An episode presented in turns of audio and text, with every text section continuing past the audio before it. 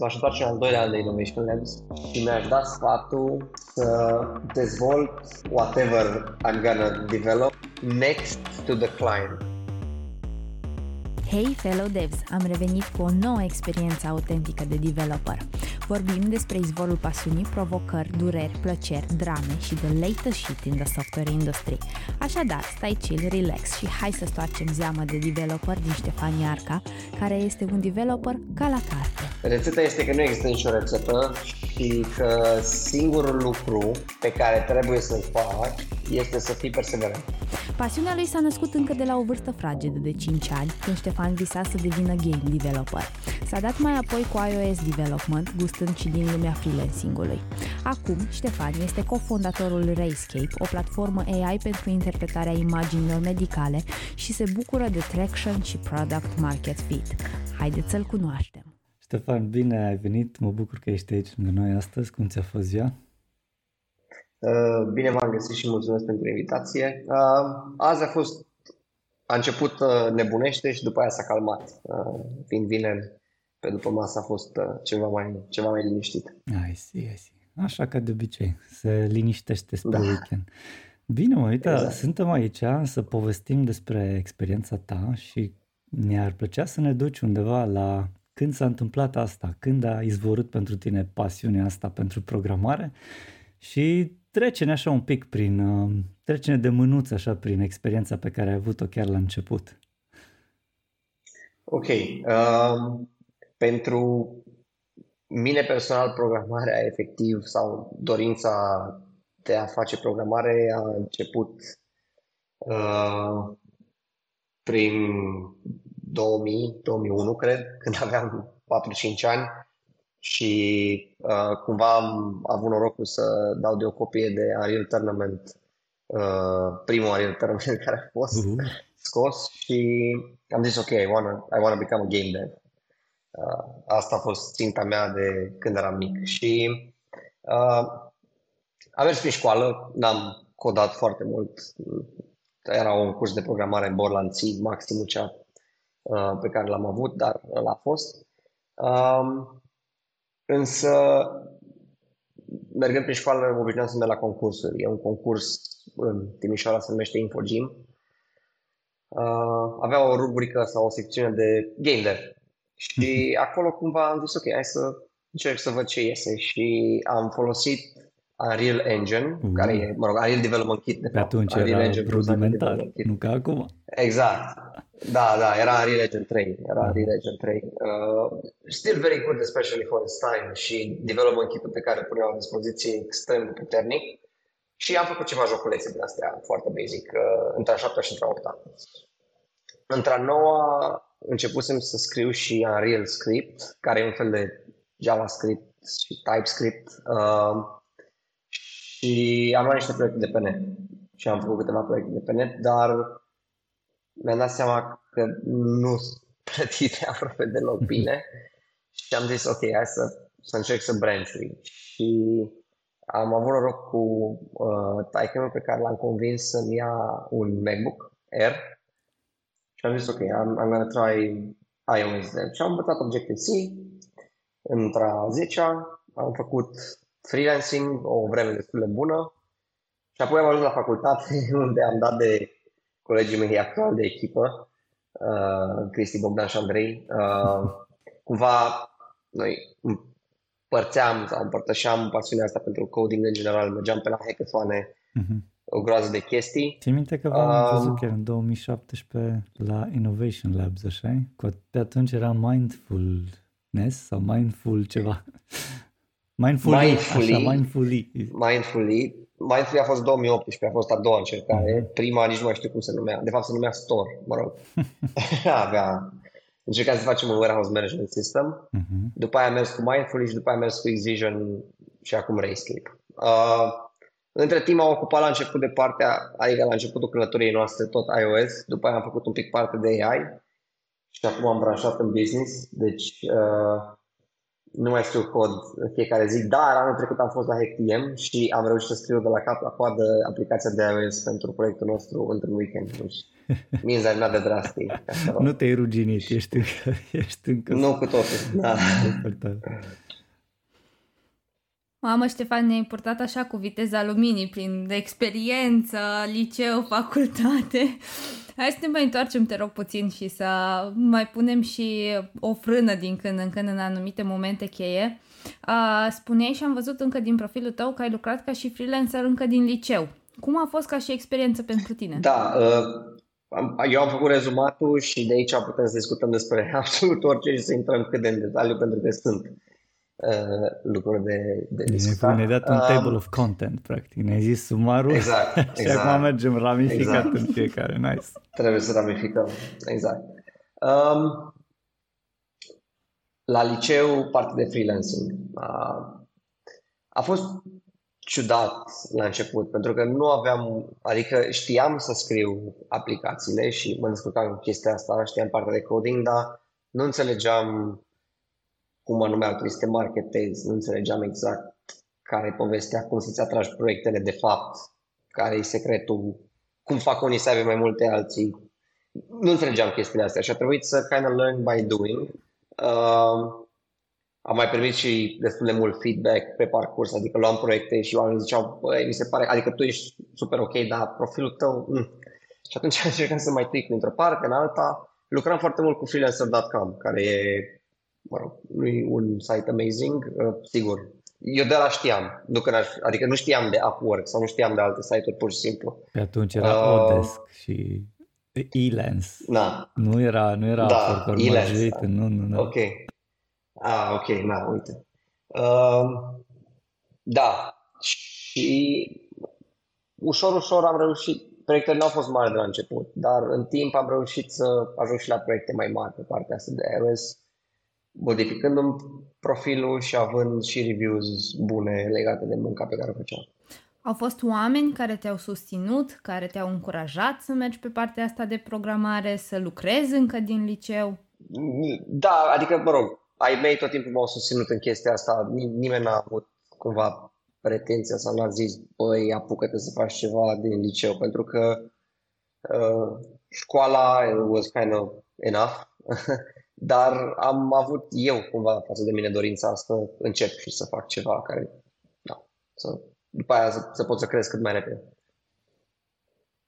Mă gândesc că ai început să prinzi și gustul banului, să ai banii tăi de buzunar, să uh, poți să mergi să-ți cumperi dulciuri, uh, gumă, să ieși cu fete. Era și perioada de liceu în care începeai să ieși cu fete în oraș, așa mai departe, uh, nu? That's a way of putting it și obviously uh, exista și aspectul ăsta interestingly enough, până în facultate nu pot să zic că am fost neapărat foarte interesat de el. Uh, cumva în liceu, na, indiferent că aveam eu banii mei sau nu, uh, depindeam într-o oarecare măsură de ai mei și eram și genul de copil mai cu minte, adică nu făceam o de tâmpenii.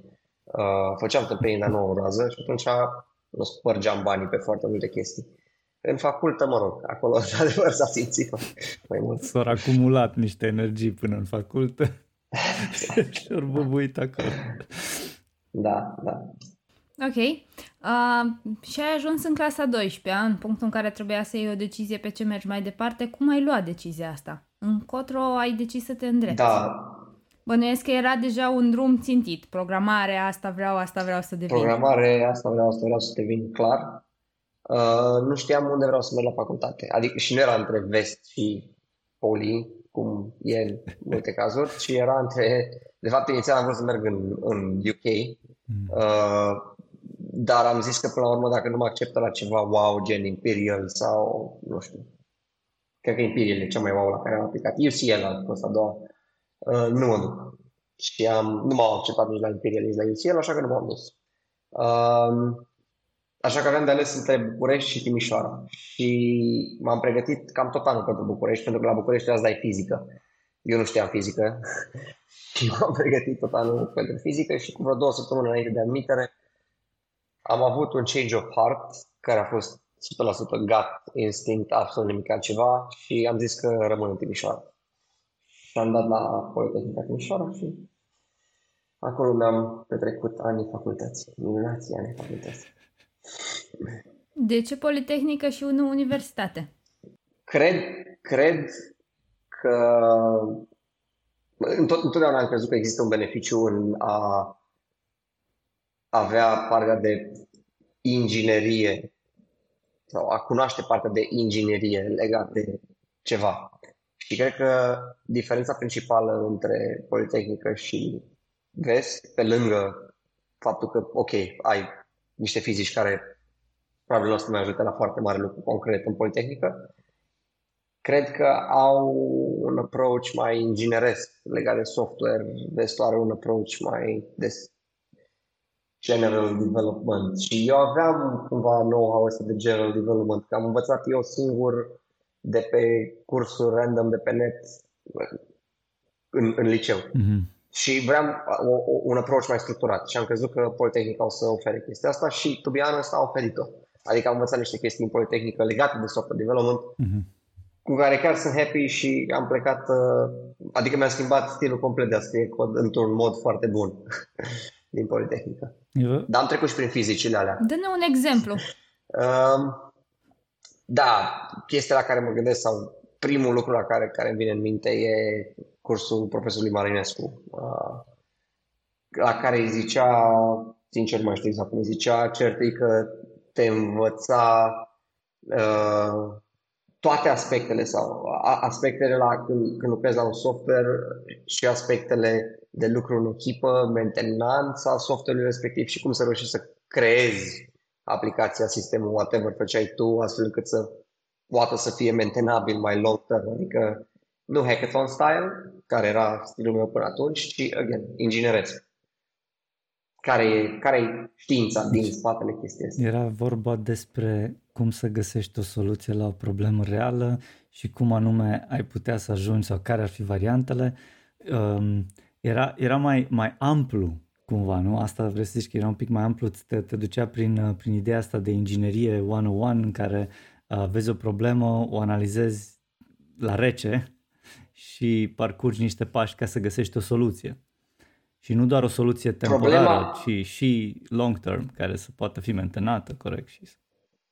Se, se aplică ce ai spus, dar problema era cum dezvolt software. Adică asta era, nu, nu era despre a găsi uh-huh. o mhm. problemă reală, și okay. o, o, ci era despre cum, cum dezvolt software ca să fie un, codul pe care l-ai, codebase-ul pe care îl generezi, să mai poată fi folosit de altcineva Așa. și să poată fi folosit de tine și, și nu știu, jumătate de an. Exact, când uiți ce ai scris exact, acolo. Exact. Deci clean code, uiți. mecanisme de clean code și de extreme programming poate vă explicați fără să știe neapărat de alea sau nu știu când au fost făcute, poate pe 1990 uh, pe acolo.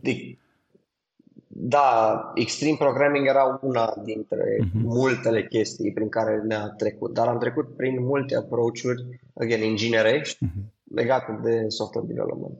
And I thought that was cool. Și dacă ar fi să iei măcar două bucăți de aici să dai mai departe, ce ar fi pentru alți developeri, să zicem, la început de drum?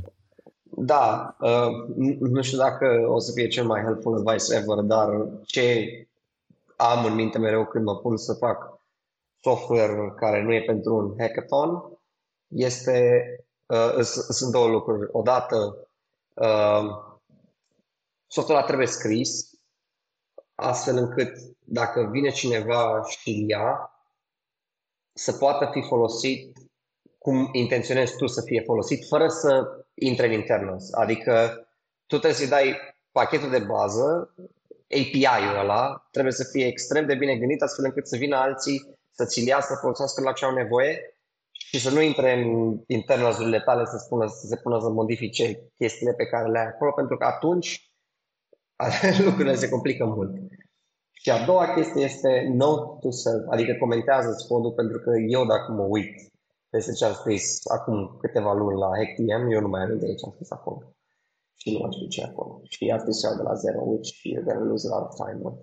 Ok. Uh, ne dădeai, Ștefan, un exemplu de profesor care uh, te-a susținut sau te-a ajutat într-un, uh, într-un mod pozitiv.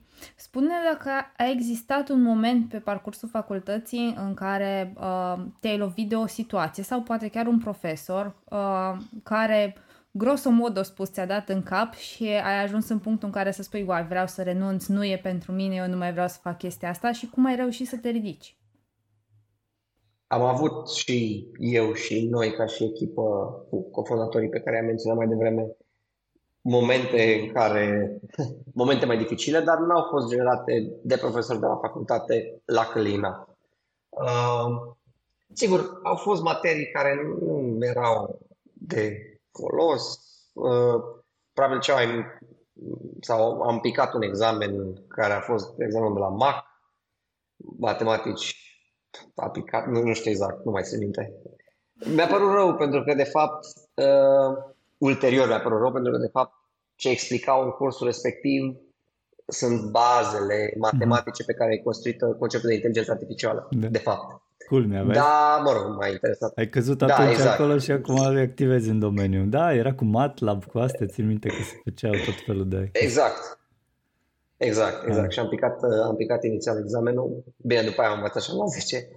Uh, dar nu au fost profesori, să zic, că ne-au pus bețe în roate. Și, din contră, o chestie foarte interesantă a fost că ne-au susținut cu proiectul ăsta, cu, cu prima oară Mindfully, după aia X-Vision slash Rayscape. Ne-au susținut pe parcursul facultății. Ok, înțelegem că aveți proiectul ăsta, uh, nu trebuie să veniți la toate laboratoarele sau puteți să dați în loc de lucrare de laborator, să prezentați ce ați făcut în proiectul ăsta nou pentru că chiar munciți la ceva serios.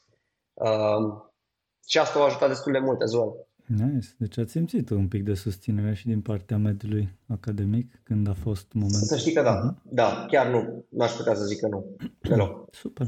Și odată cu intrarea la facultate, Ștefan, uh, ai trecut și cumva pe o altă tehnologie, pe partea de iOS. De ce trecerea asta și cum a fost? Uh, ai lucrat încă din primul an? Trecerea asta am făcut-o de la general, de fapt de la, da, gimnazial, I guess, la liceu. Adică între a 10 deja scriam iOS, scriam Objective-C. Uh, la facultă am făcut iOS inițial și apoi am început să fac Python, PyTorch, Keras. Keras, de fapt, mai mult decât PyTorch eu și cam acolo m-am oprit. Adică după ce am făcut, am antrenat primele modele pe Xvision și după aia n-am mai scris cod on a regular basis. Astea erau uh, proiecte personale cumva sau lucra efectiv? Uh, noi, ca, ca să dau un pic de context și legat de ce am făcut și care a fost activitatea mea în facultate pe lângă freelancing. Din anul 2, de fapt din anul 1 ne-am, m-am cunoscut cu cei patru cofondatori ai, ai, ai Rayscape, cei trei, că eu sunt al cofondator al Rayscape. Um, și am zis, ok, hai să încercăm să dezvoltăm un startup uh, um, în Innovation Labs, pe care l-a menționat mai devreme uh, Lucian. Uh, am avut trei idei diferite și în fiecare an am încercat să lucrăm, să facem un startup din ideile respective. Primul și în al doilea an n-am mers, în al treilea an am prins destul de multă atracțiune și destul de mult interes din, piața, din partea pieței, astfel încât să putem să uh, ne dedicăm chestia astea full-time. Așa că toți lucram, eu ca freelancer, colegii, fiecare pe unde lucra. Și în anul 3 de facultate toți ne-am dat demisia, sau mă rog, în cazul meu m-am oprit din ce făceam. Și am luat-o de capul nostru să facem X-Vision, zicea la vremea respectivă. Și la asta am lucrat, din anul 3. Nice. Am înțeles, deci cumva uh, pentru tine nu se aplică experiența aceea cu primul job, primul interviu, nu mai sună telefonul, nu primesc răspuns, n-a fost uh, A fost una dintre chestiile care m-a motivat să vreau cu atât mai mult să deschid un startup, to be honest. Uh, țin minte că eram în anul 2 de facultă, vara, adică de anul 2 pe anul 3. Trecusem de Mindful, urma să începem Mix Vision relativ curând și uh, trimisem ceva mail să aplic la Facebook uh, și aplicasem și la uh, Ecol uh, Politehnic uh, Federal de Lausanne, deci am încercat să merg la o școală de vară în Lausanne, am încercat să aplic la Facebook la un internship. Uh, am fost refuzat la Lausanne, la Facebook am trecut de prima parte, după aia am avut un interviu tehnic, am stat și am făcut lead code. Am încercat să rup cât de mult am putut pe lead code-ul ăla. Lead code e un site unde găsești probleme, probleme, probleme de astea de algoritmică. Nice. Asta uh, pentru pregătire? Ai făcut pentru pregătire? Exact, în pregătirea deci interviului, deci ai da. rupt lead da, exact. ăla în două ca să te pregătești pentru Facebook. L-am rupt, da. Ne-au, mi-au dat cumva ceva ușor diferit, n-am știu să fac, am încercat să explic la tipul ăla, mi-a fost good enough și am picat.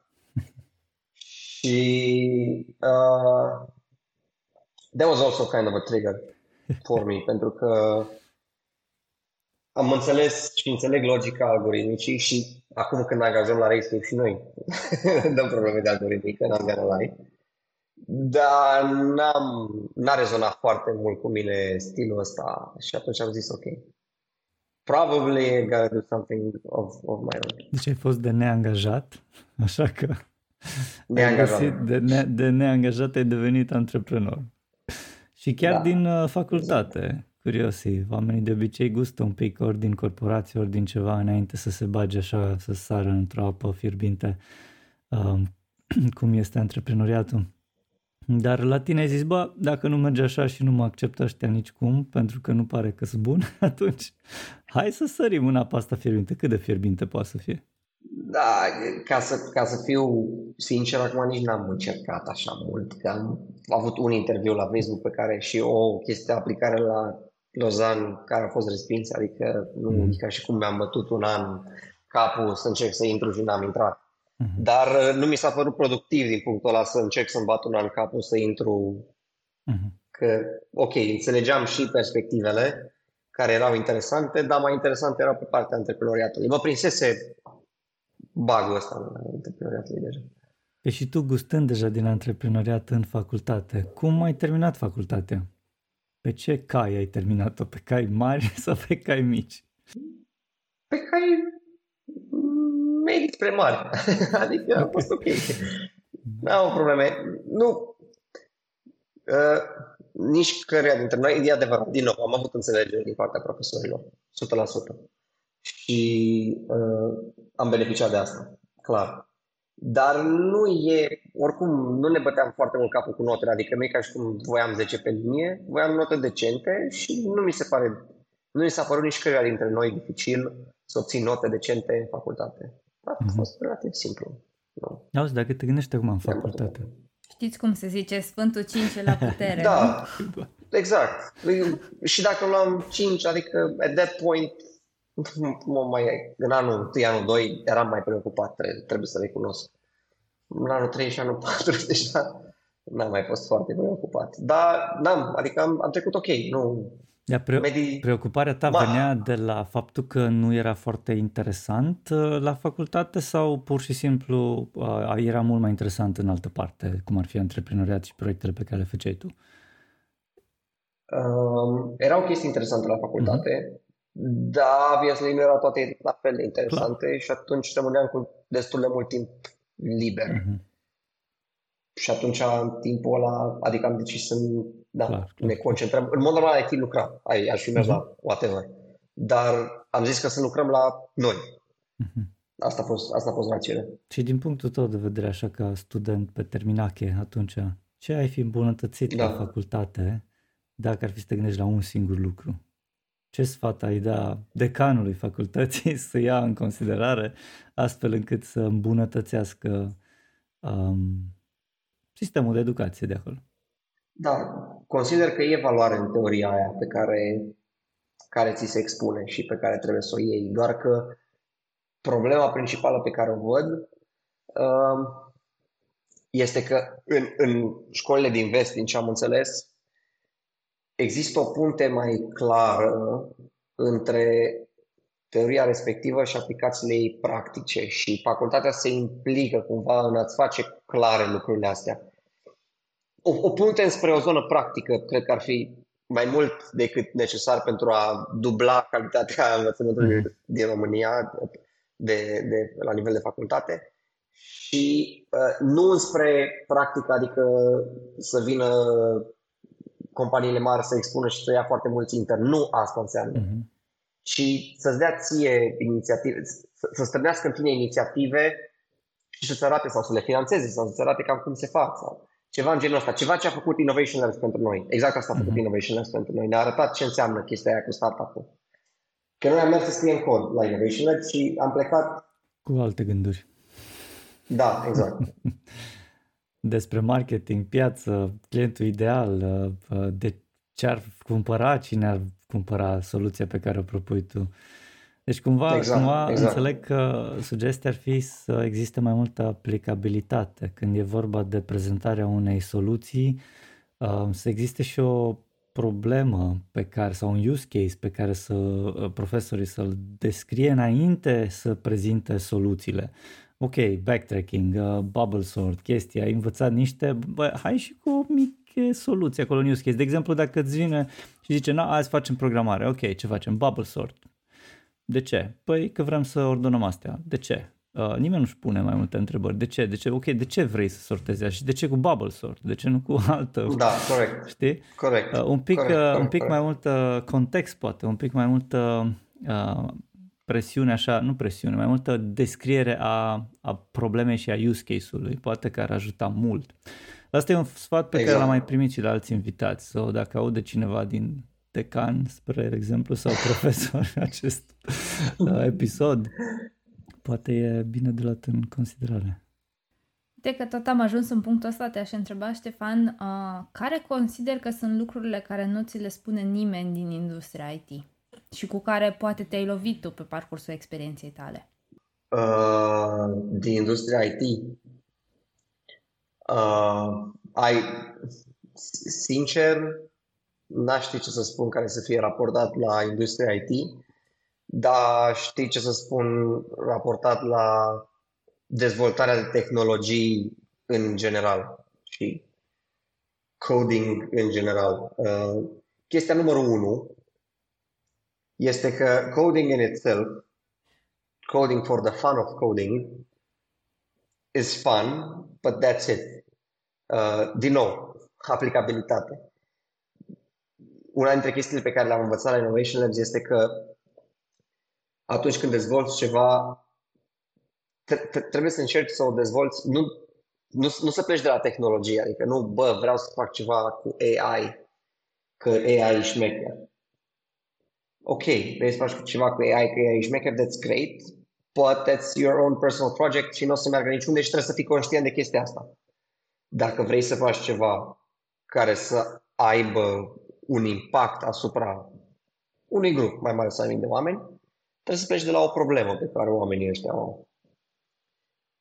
identifici problema respectivă și te gândești cum anume poți să o rezolvi.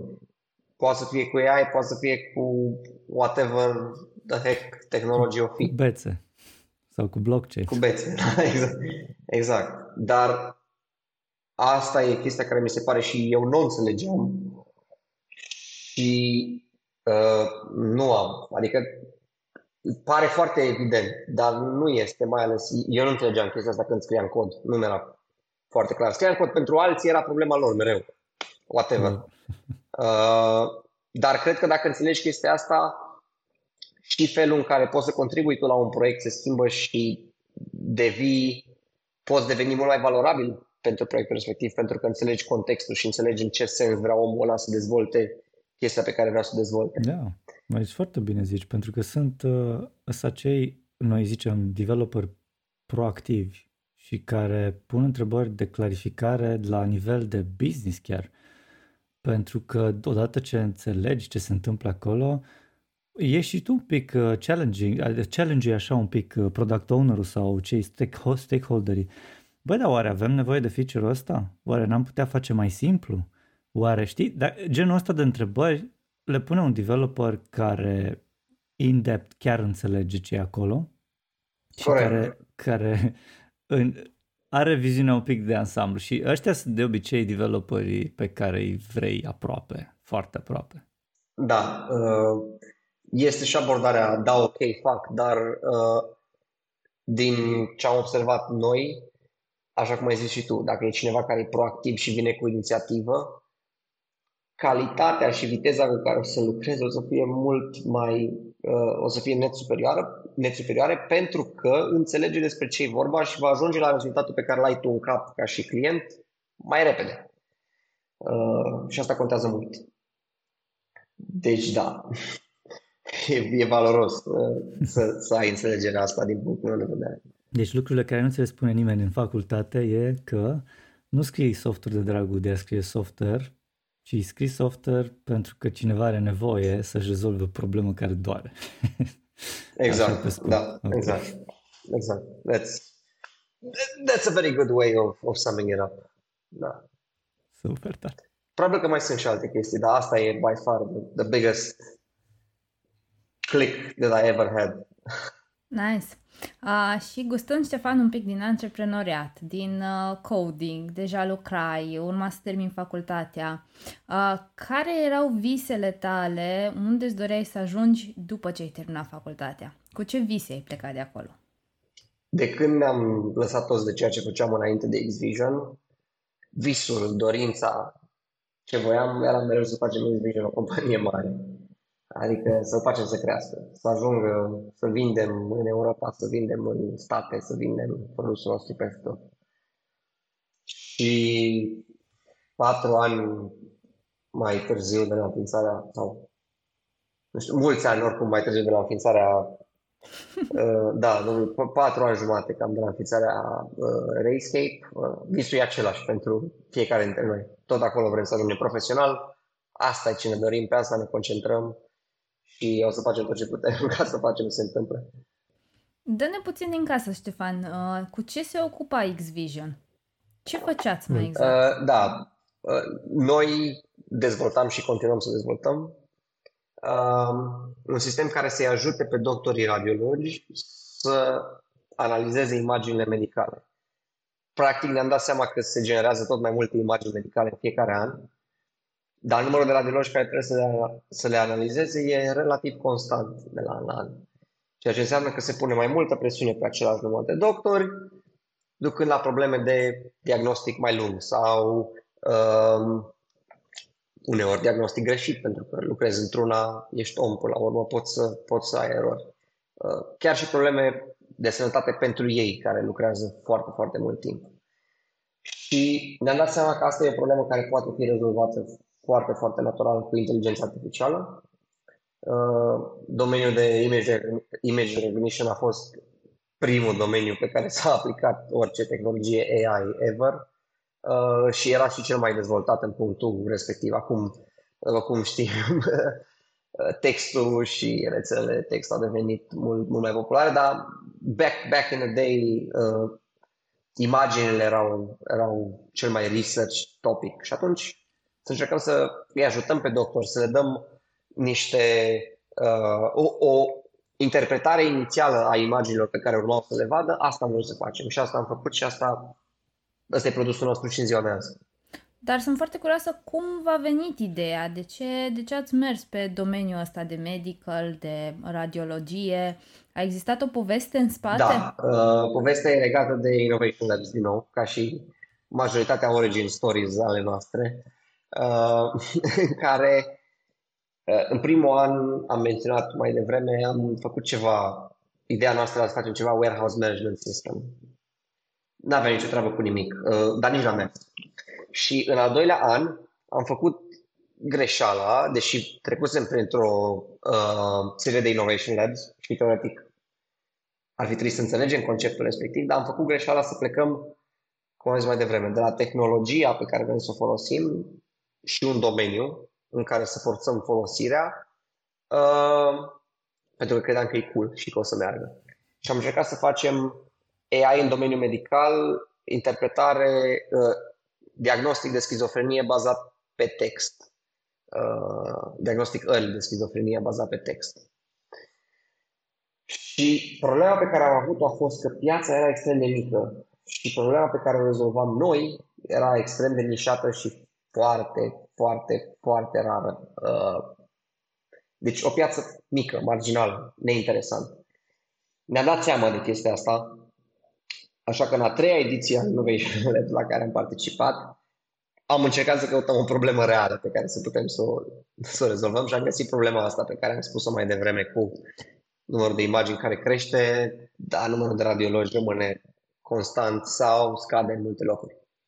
O problemă reală și mare pe care o tehnologie poate să o rezolve, din întâmplare a fost tot inteligența artificială.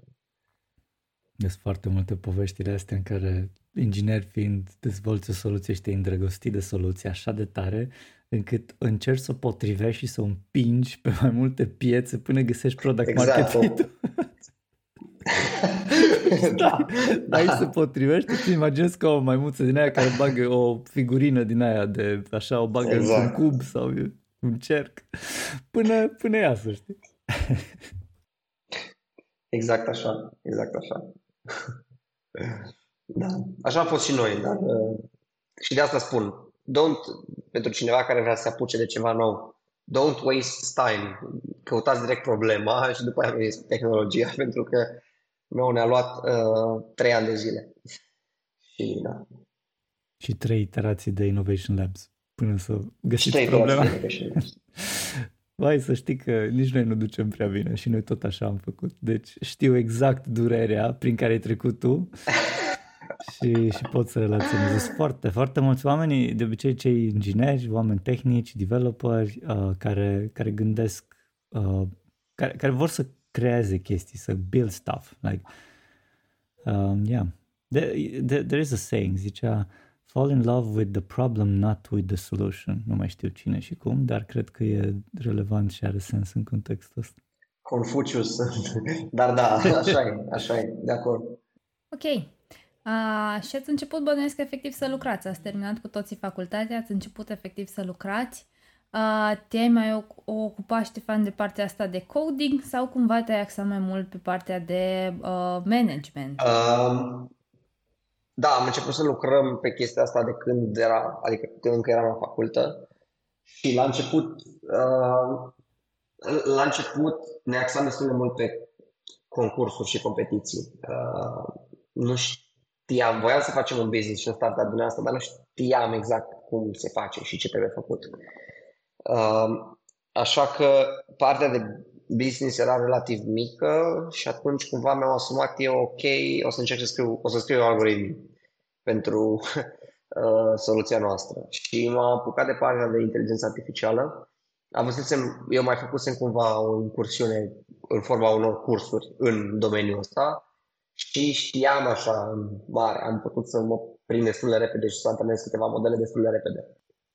După aia, cam, cred că aproximativ, nu, nu cred că a trecut chiar un an, aproximativ un an, să zicem, uh, ne-am dat seama că e cazul să ne oprim din chestia cu concursurile și conferințele și așa și trebuie să existe o componentă de business uh, care să fie activă și n-ai cum să faci componenta asta de business dacă focusul tău e să scrii cod, orice cod ar fi ăla. Uh, și atunci am zis opresc de tot ce ține de code, coding și intru în partea de business. Ceea ce a fost extrem de ciudat la început pentru mine, pentru că în coding știam astăzi trebuie să fac ABC, uh, mă pun la calculator, le scriu, e de... ok, iau o pauză, whatever, termin și la finalul zilei am făcut ce am vrut. E deterministă treaba la development, nu? Da, exact. Și la business, gen, trebuia să sun oameni care nu răspundeau niciodată și nu mă simțeam foarte important, nu țineam că fac mare lucru, mai ales la început. Era un pic frustrant. Părea că nu erai productiv, și... așa? Exact, exact, exact. Nu mă simțeam productiv deloc. Mă, de-a dreptul mă enerva. nu aveam rezultatele. Nu, cât mă chinuiam eu pe subiect, nu ieșea neapărat automat. Și uh, să faci trecerea de la una la alta, interesant, cel puțin nu greu, dar interesant, adică trebuie să te reobișnuiești cu totul, cu stilul de lucru. Păi bun, dar cum ai renunțat? Adică totuși pasiunea ta rămâne acolo. Um, ai renunțat definitiv sau crezi că ai renunțat temporar până găsești o poziție de CTO în compania ta sau eu știu? No, uh, ce pot să zic în cadrul, în cadrul Inkscape nu o să mai scriu cod. uh, pe viitor habar n-am you never know, depinde și unde este where escape ends up, corect. Uh, dar întotdeauna când am ocazia în contexte foarte specifice, dacă pot să scriu cod, scriu cod pentru că îmi place și uh-huh. comparând iOS Dev și AI development și tot ce ține de asta, um, cred că tot tot prefer, deși mai inteligent să faci AI, tot prefer să scriu iOS. Uh, nu știu, e mai relaxant și mai, mă face să mă simt mai bine decât uh, să scriu, să scriu Python, sau Python, folosesc Python să înțeleg algoritmi. Asta pentru că nu ai componenta vizuală, oare? Că în Python, backend development, chestii AI, training, modele, lucruri acolo, chestii mega, mega deep shit, zero, zero UI. se poate să fie o chestie, se poate să fie o chestie și cred că, uite, cred că um, dacă tot nu fac business, mai degrabă fac ceva complet opus. AI-ul cumva are componenta asta de ok, dai drumul la un antrenament și încerci o iterație, dar nici tu nu știi exact unde să ajungă. Nu știi dacă it's gonna be a failed experiment or it's gonna work. Clar. As opposed to, am scris, am încercat imediat pe telefon să văd dacă mers și... Instant gratification, da. probabil de aia ți place. In a way. Că, ok, ai făcut aia, pac, In poate cu hot load îți și arată direct. Ok, ah, this is how it is now. Nice. Interesant. Dar da, da, da. În schimb, da. cu asta, pe lângă că e mai, mai, mai lung ciclu, um, cu atât, uh, cu, na, cu atât mai, mai interesant e că nici nu vezi foarte bine. Bine, sunt și tot felul de tooluri. Am văzut că sunt tooluri pentru vizualizarea datelor um, pentru AI specific. Sunt o grămadă de platforme acum. Um, vreau să te întreb, când tu ai, la început, că ca să traini un model, well, îți trebuie destul de multe resurse. Cum te-ai descurcat? Cum ai reușit să, să faci să fie bine? să ai resursele respective, uh, atât hardware cât și poate financiar dacă ai făcut în cloud. Uh, ok, am crezut că, adică, deci întrebarea nu legată de setul inițial de date, ci legat de antrenamentul hardware efectiv. Uh, și și, că aici e o provocare foarte mare și știu că cum ați găsit date curate astfel încât să aveți acel ground truth pentru algoritm ca să poată să învețe. Uh, și cum, cum ați abordat chiar la început? Că de obicei oamenii, uh, cei care dezvoltă AI și se gândesc la o nișă um, nouă, spre exemplu procesarea imaginilor specific cu contextul ăsta, provocarea mare este să aduci setul de date curat, astfel încât să poată să învețe corect acel algoritm, well, algoritmul, să învețe modelul destul de uh, corect. Na, și atunci întrebarea este cum, care, care au fost provocările mari și cum ai reușit să duci acest set de date și pe urmă cum ai făcut training-ul în materie de bani, okay. resurse. Deci asta e întrebare un pic mai complexă, okay. dar cred că te descurci tu. Definitely. Um, de când, din experiența Mindfully, chestia cu schizofrenia, uh-huh. știam că una dintre problemele principale este să nu ai date. Uh-huh. Nu, noi, noi n-am reușit să adunăm angajat de multe date atunci și atunci când am căutat problema pe care urma să o rezolvăm, ideea era că dacă există, dacă e în AI, am, vrem să existe niște date publice pe care putem să lucrăm. Și luckily enough, anul respectiv, cu câteva luni înainte, a apărut ce se numește ChecksNet, uh, care e un set de date release de Stanford de vreo 100.000 de radiografii cu label-uri, adică cu anotate, pe care am putut să antrenăm. Și de la început știam, o să folosim ChecksNet ca să ajungem la ceva, whatever that may be, o să aibă oarecare acuratețe și o să putem să arătăm doctorilor this is the direct direction we're going in, this is not it, dar în direcția asta mergem, ca să aducem în echipă. Uh, don't get me wrong, CheckSnet era o, o mizerie de dataset, datele erau foarte prost anotate, Uh-huh. Și până când am adus un radiolog în echipă, nu înțelegeam de ce merge așa de prost. Dar uh-huh. uh, a fost ce am avut nevoie, proof of conceptul. Și cum ați făcut rost de prim... Stai, continuă tu și mai am eu după aia. Zic. Nu, nu, nu. Continuă cu resursele. Sunt curios cum ai continuat să... Okay. Deci, ok, ai făcut rost de un set de date mizer care... Ok, l-ai exact. folosit, dar întrebarea e cum, exact, exact. cum ai făcut-o efectiv. Cum am antrenat. Uh, pe vremea respectivă exista ce se, nume, se numea, nu cred că mai există, Microsoft Imagine Cup. Era o, tot o competiție de studenți, uh, dar ideea era business ideas și real product. Um, și premiul cel mare era 100.000 de euro, 100.000 de dolari uh, pe care câștigai, mergeai la final în Seattle, la sediul Microsoft și acolo aveai o șansă să câștigi. Mm. Ca și parte din programul ăsta primeai credits, Azure Credits și am primit vreo, nu știu, 3.000, ceva de genul 3.000 de dolari în Azure Credits pentru câteva luni. Mm-hmm. uh, which was more than enough for us. După aia am intrat, în, am avut cumva, nu știu, am mai participat la alt concurs și am primit niște 5.000 de la Google credits, uh, după aia am deblocat 10.000 de la Google, 100.000 de la Google pe măsură ce creșteam. Știi? Deci v-ați descurcat, ați aplicat la o grămadă de programe faine pentru startup-uri care îți dădea credit yes. de cloud și, uh, și în felul yes. ăsta ați, uh, le-ați folosit ca să... Drept urmare. Drept urmare. Drept urmare, acum avem soluția noastră împărțită în vreo trei cloud-uri. Ah. da, păi... nu e o problemă, că alți chestii diferite, nu. I see. Da, da. Bun, și era un follow-up question pe care e posibil da. să fi uitat. Stai așa un pic. Ce se întâmplă? Hmm. Da. Așa. Cum ați adus primul doctor în echipă? Ce i-ați zis și cum l-ați convins să vină să facă treabă cu voi? Asta a fost o altă distracție. și a fost o distracție pentru că... Opa, o secundă. Mă, mă mai auziți? Mă mai vedeți? Da, e ok. Uh, we, okay. we, can, Super. we can cut this out. Așa. Ok. Uh, da, m-a sunat, m-a sunat okay. un partener, scuze. Și este pe telefon și atunci când sună cineva. Um, so, the, the point is, uh, a fost o distracție și cu primul radiolog, pentru că de la început știam că ne trebuie un doctor în echipă. Eram patru it Uh-huh. Mhm. Da, avea sens. Uh, și o parte bună din timp, uh, mai ales după Innovation Labs, l-am petrecut vorbind cu doctor și încercând să le zicem, ok, haideți, haideți să lucrăm împreună pe proiectul ăsta, hai să vedem ce putem să facem.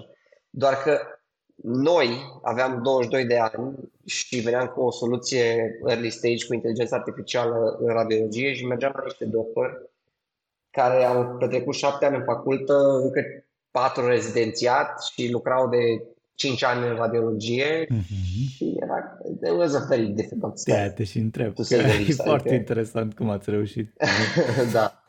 Era hilar, uite mă spate și imaginându-mă la eu la 20 de ani vorbind cu uh, domnul doctor. Așa că am, am fost refuzați de multe ori, dar am avut noroc de a-l întâlni pe domnul profesor Bursășteanu, uh-huh. uh, care a fost cumva primul care a zis, ok, haideți să încercăm în cadrul Spitalului Județean Timișoara, nu că ar fi avut încredere neapărat în noi, ci pentru că avea mai degrabă, știa de tehnologie, știa că urmează să fie ceva cu asta. Și au zis, ok. Simțea un bun uh, tehnologic. Și deci dacă toți sunteți locali, exact. aici se consumă autohton și local. Exact, exact. Și dumnealui ne l-a introdus pe Marius, care pe vremea respectivă era rezident, acum e medic specialist în cadrul Spitalul Județean Timișoara nice. uh, și el a fost primul radiolog din echipă. El, domnul profesorul știa pe Marius că e mai interesat în proiecte mm-hmm. extracurriculare, să mhm. spunem, mm-hmm. și am reușit să convingem pe Marius și a venit cu noi. Ce fain. Și care au fost primele lucruri care, odată venit în echipă, Marius, um, vi le-a, să zic, va, va, va, va hai să-mi găsesc cuvintele, a găsit, să, să, să-ți imaginezi așa, un, un lucru care voi ați avut un assumption înainte și după aia vi l-a demontat. Poți să-mi dai așa o chestie? A, a fost ceva de genul ăsta? Da, că algoritmul nostru e semi-decent. Ah. Uh, nu era. Nu era. Era o mizerie. da. okay. Nu era usable, nu era usable. Și o vreau de chestii de interfață și așa mai departe. Uh, de altfel, Mm-hmm. Nu el a rezolvat asta, dar e o poveste foarte relevantă, una dintre cele mai relevante povești pentru domeniul IT sau pentru IT în general din perspectiva mea uh, și care se leagă tot de a scrie cod pentru ce crezi tu că faci să fie bine și nu pentru ce are nevoie clientul. Când ne-am apucat să dezvoltăm Xvision Escape, um, era un web app pentru că noi credeam că trebuie dezvoltat o aplicație, nu știu, așa am zis noi că trebuie făcut o aplicație. Și practic trebuie să deschizi o aplica- web app separat și tu aveai ca radiolog interfața ta unde ți intrau razele, dar trebuia să ți deschis într-un alt window și Xvision, nu fereastra de Xvision și acolo mai apăsai de două butoane și vedeai rezultatul AI. Și, mă rog, am ajuns cu algoritmul după ce a venit Marius, am mai adus o echipă, am, am crescut echipa de radiologi după ce am luat un pic de investiție, am făcut algoritmul ok, decent, și am dat drumul în județean Timișoara. Am făcut un eveniment de lansare și, mă rog, a fost, nu a fost foarte puțin radiologi, dar am avut un eveniment de lansare. Și ne gândeam, ok, super, this is it. Uh, trece o săptămână după lansare, zicem, bă, hai să, nu știu, folosește lumea, nu folosește, habar n-aveam. Întrebăm, oamenii ziceau ceva genul, da, folosim și nimic foarte concret. Um, which raised the question mark. Uh, în general, când oamenii dau răspunsuri așa, probabil că nu-și prea capul.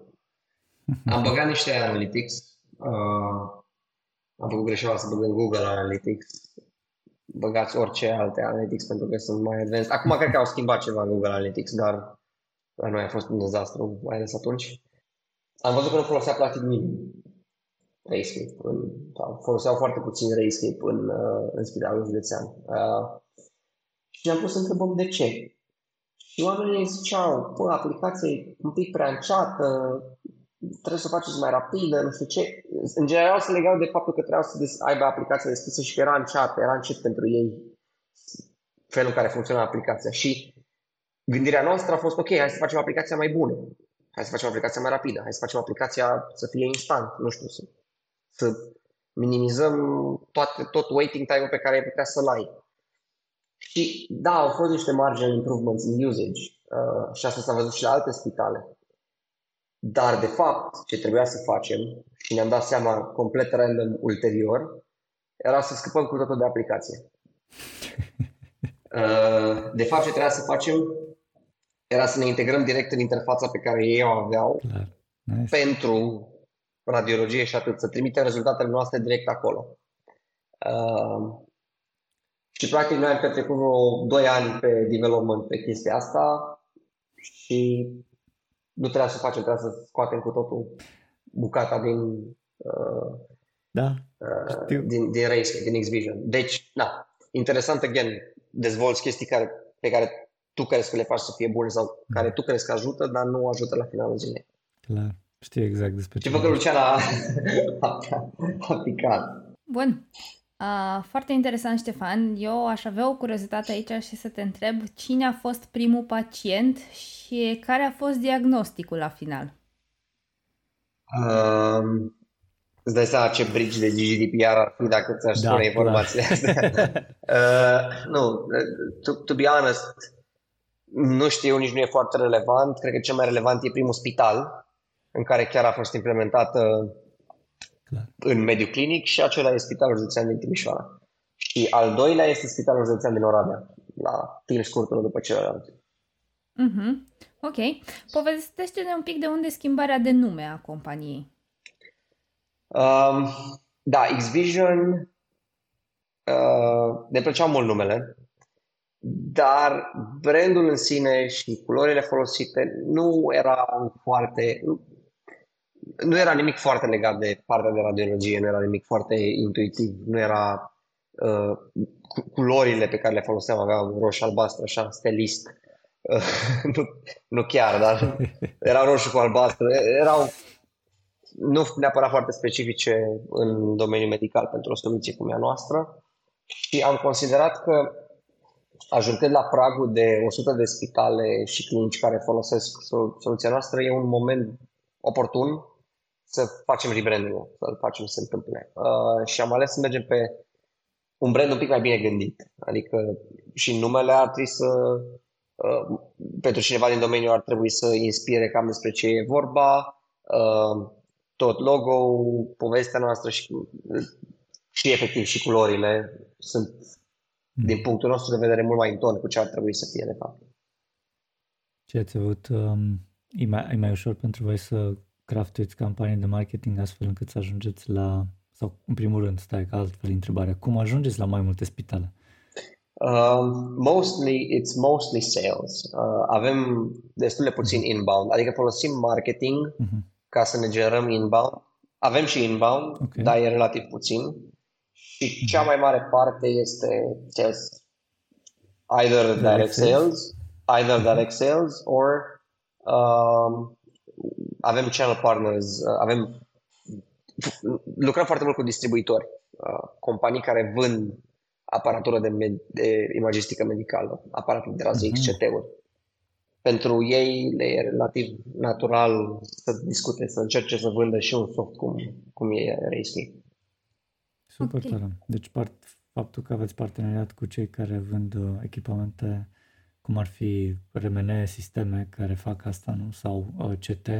Exact. Um, sunt cei care zic, băi, ia de aici soluția asta că ți mai și analizează sau îți măcar îți asistă medicul, să, doctorul să ofere uh, diagnostic corect. Exact, exact uh, așa. Nice. Bine, și unde, unde vedeți? Dă, dă un pic să gust din următorii ani. Hai să zicem 1, 2 ani. Unde o să fie Rayscape în um, 2 ani? Ce am reușit să facem de când am ridicat ultima rundă, adică cam de un an jumate, a fost să penetrăm pie- piețele din Europa de vest. E un început. Avem o implementare în Spitalul Universitar Mainz, um, avem o discuție activă, de fapt, mă rog, contractul e semnat pentru o implementare în Spitalul Universitar din Groningen.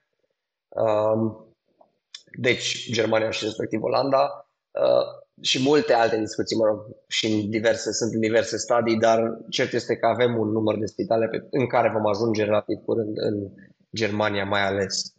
Um, ce vrem să facem este să accelerăm un pic extinderea asta în piețele din vest și după ce o facem, sau concomitent cu ce o facem, să pregătim un pic și uh, the US landing.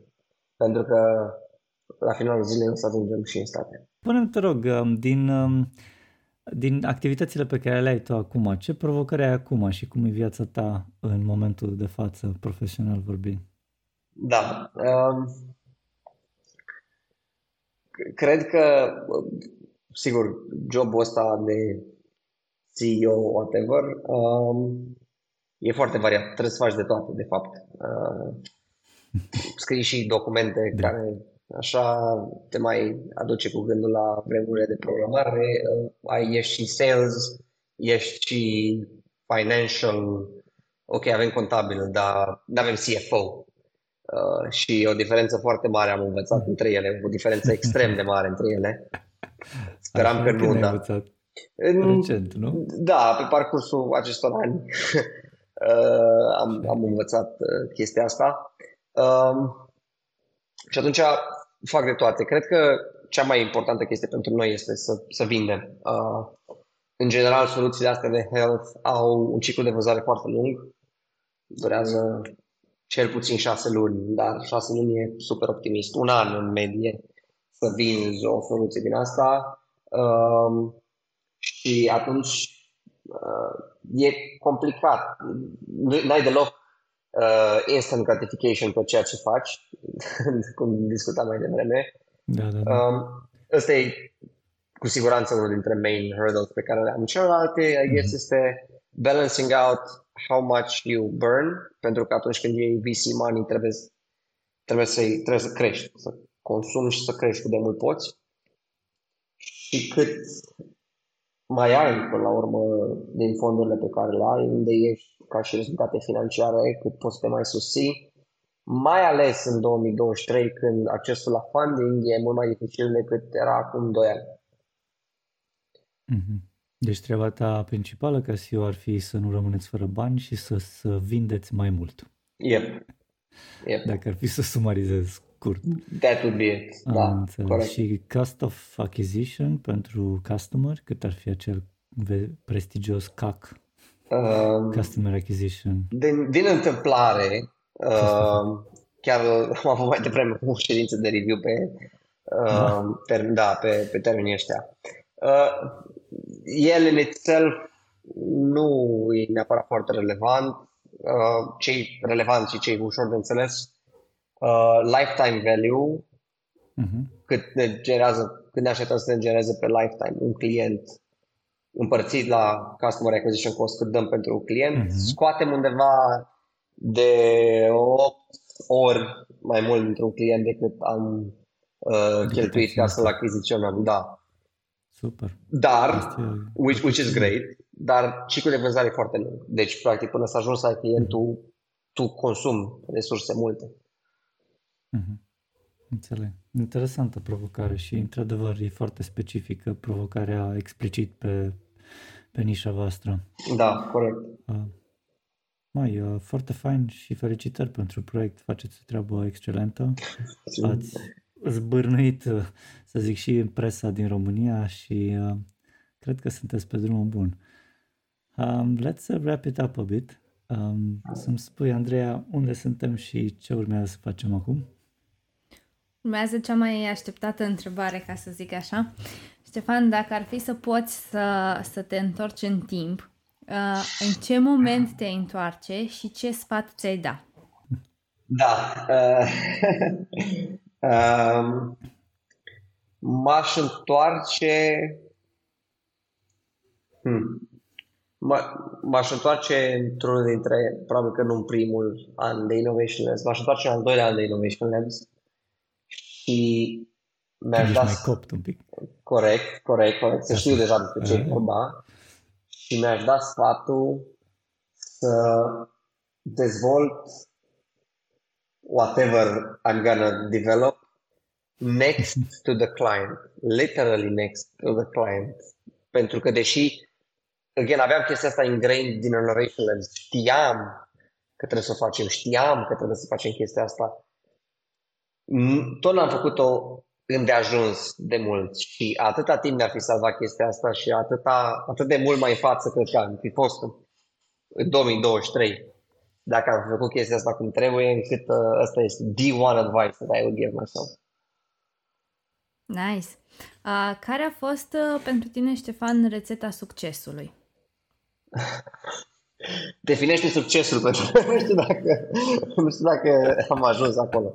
Dar ca să-ți răspund la întrebare, uh, da, nu, nu cred sau nu, nu văd succesul pentru noi. Da, succesul pentru noi uh, înseamnă, ok, ce am reușit să facem până aici, dintr-un punct de vedere intern și uitându-mă în spate, toată călătoria asta e extraordinar. Succesul în sine va fi când vom ne, lista, ne vom lista la bursă sau vom face un exit pe care ne-l dorim. Uh, dar până aici, uh, și îmi pot să mai întreb o dată că am uitat, m-am luat cu definirea succesului. Care e rețeta? Care a fost pentru rețeta. rețeta? Rețeta este că nu există nicio rețetă și că singurul lucru pe care trebuie să-l faci este să fii perseverent. În ziua de azi, oamenii nu mai sunt perseverenți, attention span-ul e minus 1, um, instant gratification e extrem de puternic și toți suntem afectați de chestia asta, inclusiv noi. Dar dacă este ceva ce am văzut că e constant, de fapt sunt două constante. Perseverența și dezvoltarea de client. Astea, astea sunt cele două. Deci, da, eu asta zice, să, să perseverez. Să perseverez indiferent care e chestia pe care o faci. Am senzația că am un pic un deja vu, așa Andrei? Da. Avem da. un deja vu. Uh, drept e că asta e cu perseverența foarte, foarte interesantă, dar iar, hai să săpăm un pic dacă mai ai două minute. Sigur. Ce anume, ce anume te-ar face să fii perseverent pe tine? Ce, ce te drive-uie? Da, și eu mă întreb. um, Ești by default? I mean, ah, ok, am perseverent? Um, sunt, cred că, ok, există cu siguranță și let's get it out of the way, există, bineînțeles, un interes financiar pentru care sunt perseverent, e clar, nu încerc să ascund asta, dar cred că personal, um, călătoria și the hardship of going through it și how much you learn through it, uh, it's kind of making me want to go further. Uh, și cred că asta a fost mereu. Uh, mai, era greu, știam că e greu. Ideea era să depășesc și să văd ce am învățat. Să depășim și să vedem ce am învățat. Și chestia asta o facem, poate acum, nu știu, nu știu dacă de la un moment dat am început să o fac din inerție sau nu. Dar gândindu-mă intern la asta, încă mi se pare, adică sunt convins că de asta am făcut-o la început și încă mi se pare că e unul dintre motivele pentru care o fac. Nice. So the joy of experimenting new shit in life and be happy about it. Da, da, da. Și, și put, putting yourself in new situations, dar nu... Bine, experimenting new shit și putting yourself in new situations poate să fie interpretat in a whole tons of ways. Da, exact. I'm all about the... Și cred că noi ca și echipă, ca și echipă de cofondatori, că de aia și legăm așa bine, we're all about the um, business side of that things, the, the working, work side of that things. Uh, pe alte părți nu suntem așa experimentativ, suntem mai mm-hmm. cuminți. Înțeleg. mai super. Da. Uh, uite, hai să ajungem și la ultima uh, chestie. Avem o întrebare de la invitatul trecut care a pus-o așa în vânt, nu știa exact cui o pune, a pus-o, știa că o să fie un developer invitat uh, și întrebarea este care e lecția care te-a învățat să fii un developer bun, nu unul mediocru? Um, nu știu dacă mai sunt un developer bun. Deci, uh, cred că, când, cred... când ai fost? Când erai cu când eram de la Facebook? um, cred, cred că se leagă foarte mult de uh, ceea ce am mai spus în, mai devreme, și anume awareness al faptului că uh-huh. uh, cineva trebuie să continue să utilizeze ceea ce scrii tu și una dintre acele persoane poți să fii chiar tu. Deci, din nou, cum, cum designul totul să fie gândit pentru alții, dar să nu uiți nici tu de unde sau care era ideea cu codul pe care l-ai scris. Mhm. Deci awareness despre cum se așează acel code-based în ecosistemul code-based-ului. Exact, exact. Astfel încât să, să fii sigur că poate fi mentenat, poate fi extins, poate fi chiar și de către tine peste câțiva ani. Corect, Corect. Evident, corect. mai e chestia asta că fiecare developer, dacă se uită, dacă tu te uiți acum 2, 3, 4 ani ce ai făcut și nu ești cruciat de ce ai făcut, înseamnă că nu prea ai evoluat ca developer, corect. înseamnă că ai rămas tot unde ești. Corect, corect, corect. Deci e și componenta aia. Refactoring, yeah, all over the place, tot timpul se, se poate îmbunătăți. Da. Bine, sunt multe subiecte faine pe care aș mai fi vrut să le vorbim, cum ar fi technical depth, ce părere ai tu despre asta, dar poate într-o altă sesiune și cu o altă tematică. Dar um, da, să știi că so far so good. Acum cred că e momentul tu să pui o întrebare invitatului nostru următor, știind doar că este developer, cu o experiență poate similară cu a ta. Ce întrebare și stânjenitoare, că nu știe cine ești. Adică poți să întrebi orice, nu-i stres. Uh, da, uh, să, o să întreb, uite chiar o să întreb de chestia asta. Uh, cât de relevant ți se pare să înțelegi problema pe care o rezolvă produsul la care lucrezi atunci când dezvolți produsul la care lucrezi? Uh, asta e tare. Asta e cumva cu, cu coadă, cu vârf, pentru că dacă, dacă zici cumva ceva, adică definește practic developerul bun versus de developerul mediocru, din nou. Cam așa, da. da. Da. Super, super. Da. Nice. Da. da. Mai, uh, mersi frumos, uh, a fost excelent. Uh, mă bucur că te-am avut. Și eu mulțumesc pentru, pentru invitație și sper că ai ieșit ok și că da, o să fie ok. Și da, cool, very cool inițiativa, chiar, chiar tare. Îți mulțumim tare mult, Ștefan. Eu vreau să te mai întreb dacă ne poți spune unde te pot găsi oamenii. Uh, absolut oriunde, de la Facebook, la Instagram, la toate astea, LinkedIn și pe mail pe ștefaneterenski.ai. Ok, super. Hai să punem în descriere ce e potrivit să lași lumii, posterității, să zic așa, să, da. să ia legătura cu tine dacă da, da. au fost uh, inspirați într-un fel sau altul sure. de povestea ta. Always. Super. Stefan, mersi fain. Mulțumim că ne-ați ascultat, mulțumim invitaților și nu în ultimul rând mulțumim echipei care a făcut acest podcast posibil. În urechile voastre s-a auzit zeamă de developer și au avut plăcerea de a vă fi host Lucian Corduneanu și Andreea Rugescu. Vă așteptăm cu o nouă experiență săptămâna viitoare. Dacă v-a plăcut, vă invităm să dați un share și un subscribe paginii noastre. Power by Sensidev, Love by Lunch.